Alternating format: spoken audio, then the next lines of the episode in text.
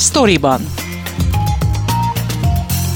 Ez a Szabad Európa podcastja, amelyben a honlapunkon megjelent cikkek hátteréről, kulisszatitkairól beszélgetek a szerzőkkel. Mivel kollégákról van szó, kérem nézzék el nekem, hogy tegeződni fogunk. Én Fazekas Pálma vagyok, tartsanak velem és munkatársaimmal.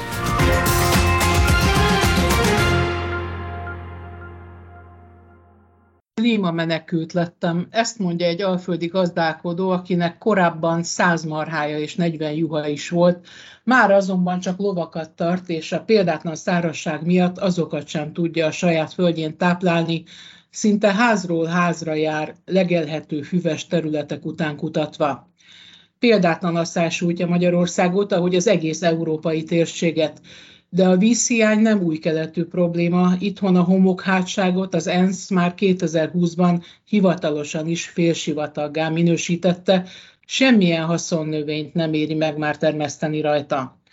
Az aszálykár csak Bácskiskumban idén már eléri a 400 milliárd forintot. Bátori Robert beszélt az ottani gazdákkal, ő a sztoriban vendége. Hát ez az asszályos sztori ez úgy jött, hogy két héttel ezelőtt hétfőn még valami korrupciós témát próbáltam felderíteni, de abból hát egy ilyen fél nap után kiderült, hogy nem lesz semmi, viszont akkoriban voltak ezek a közel 40 fok melegek, és folyamatosan azt olvastam, meg láttam mindenhol, hogy gyakorlatilag a földeken minden kiégett, és a gazdák olyan asszályjal találták szembe magukat, amilyen emberemlékezet óta nem találkoztak, és mondtam, hogy akkor én ezzel akarok foglalkozni. Tök jó volt, mert Nagy Andris kollégám tudott nekem abban segíteni, hogy találjunk olyan gazdákat, akik bajban vannak. Szóval kaptam tőle kontaktokat, és nem klasszikus gazdálkodókra kell gondolni. Három emberrel beszéltem, ők a Zöld Gerilla nevezetű mozgalomnak az alapító tagjai. Ők azt vallják, hogy együtt kell élni a tájjal. És amit Magyarországon az elmúlt 100-150 évben csináltak, elérték azt, hogy kiszárítsák Magyarországot, Felvettem velük a kapcsolatot, nagyon jó fejek voltak, kapásból a rendelkezésemre álltak, úgyhogy találkoztam is velük.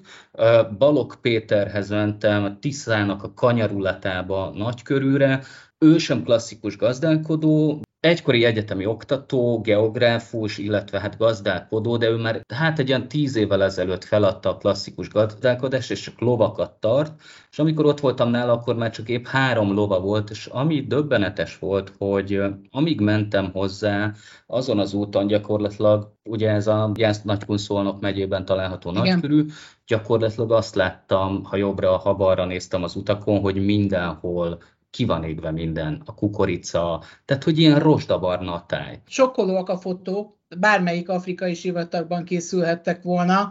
Az egyik gazda azt mondja, hogy ez nem természeti katasztrófa, hanem koncepcionális emberi hiba, így fogalmaz, és van, aki úgy fogalmaz, hogy Magyarországon nem vízgazdálkodás, hanem vízrablás folyik, ahogy te is mondod, ellopják aluluk a vizet. A csapadék hiány mellett, mert hogy nagyon nagy a szárasság, ez pontosan Mit jelent ez a vízrablás? Mire gondolnak ők? Ugye már utaltál arra, hogy az 50-es években kiépítettek több ezer kilométernyi csatornahálózatot, de azért ezt mondjuk el, hogy az azért volt szükséges, mert ez egy nagyon komoly belvíz a terület volt. Igen, nekik nem is azzal van a problémájuk, hogy szabályozták a folyókat, a, a Tiszát, illetve a különböző holtágakat hoztak létre, hanem azzal van a legnagyobb problémájuk, hogy a belvíz, illetve az árvizek miatt 60-as, 70-es, 50-es években több ezer kilométernyi csatornahálózatot hoztak létre, pont a belvizek elvezetésére. Ezeket a belvizeket gyakorlatilag belevezetik a Tiszába, és mivel hogy a Tiszát szabályozták, ők ezt mondják, megcsinálták nagyjából egyenesre, így gyorsabban kiszalad a víz az országból, kvázi odaadjuk a többi országnak a vízünket, ők azt vallják és azt mondják,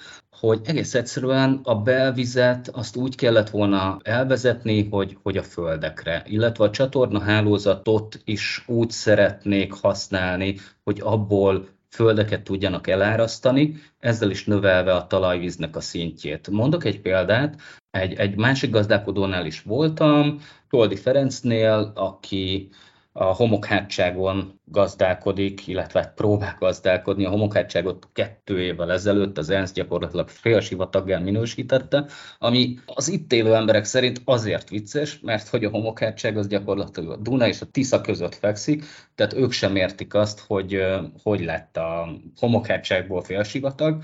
Na, és Toldi Ferenc például alapított azt hiszem három évvel ezelőtt egy egyesületet, és hát ilyen gerilla mozgalmat csinálnak ők, persze nyilván a, a helyi vízügyesekkel együttműködve, ők azt csinálták 2019-ben, hogy akkor volt utoljára a homokhátságon számottevő csapadék, a csatornákat eltorlaszolták és kifolyatták a vizet a földekre, és ezzel megnövelték gyakorlatilag a, a földeknek a talajvíz szintjét annyira, hogy hát nekik ezt a kifolyatott fizet, ezt vissza kellett fizetni, tehát ez 100 ezer forintjukba került, viszont utána mindenféle mérés azt mutatta, illetve kutatás, hogy az a 100 ezer forintnyi víz, amivel megemelték ennek a 44 hektárnak a, a, a talajvíz szintjét, az 200 millió forintos hasznot hozott nekik.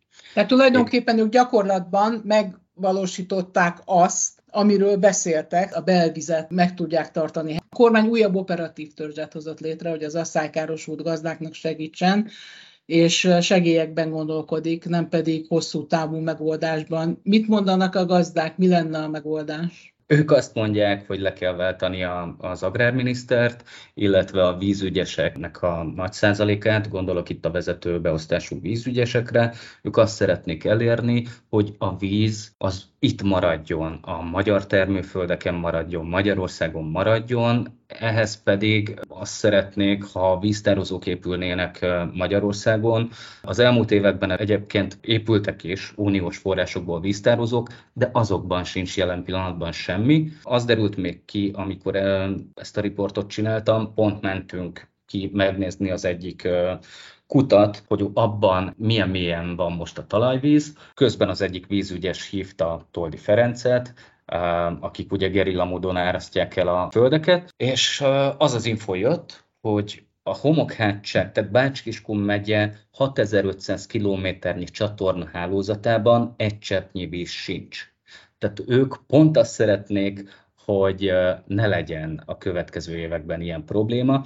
Nyilván ehhez országos szintű intézkedés csomagra lenne szükség, illetve ők azt mondják, hogy ehhez a, a kormány akarata kellene, de ők nem látják most jelen pillanatban azt, hogy, hogy itt bármi megvalósulna az ő programjukból. Ők egyébként azt csinálják, hogy járják az országot, nagyon sok fórumon elmondják azt, hogy ők mit csinálnak, hogy csinálják, illetve megpróbálják a gazdákat rábeszélni arra, hogy valami ilyesmibe gondolkodjanak, és ne pedig öntözésben. A vízügyel próbálták egyébként felvenni a kapcsolatot? Próbálták elmondani az érveiket, hogy ők miben gondolkodnak, miben látnák a megoldást? Ők a helyi vízügyel, illetve a Szegedi Tudományegyetem tékányával is jó kapcsolatban vannak. Ott van néhány falu Bács-Kiskun megyében, ahol ők ezt már csinálják, ők ezt szeretnék országos szintűvé tenni, ehhez viszont nagyon kevesek ők. Ehhez már olyan állami infrastruktúra, illetve ámen kellene, amit egyelőre ők nem látnak, hogy ezt bárki belátna és igazat adna nekik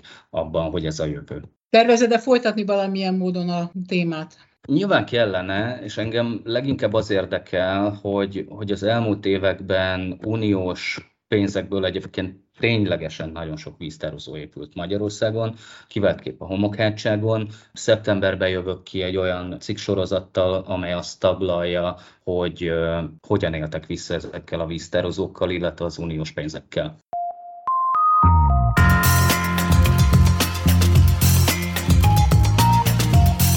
Ez volt a Storyban, a Szabad Európa podcastja, a honlapunkon megjelent cikkek hátteréről, kulisszatitkairól. Én Fazekas Pálma vagyok, köszönöm figyelmüket munkatársaim nevében is.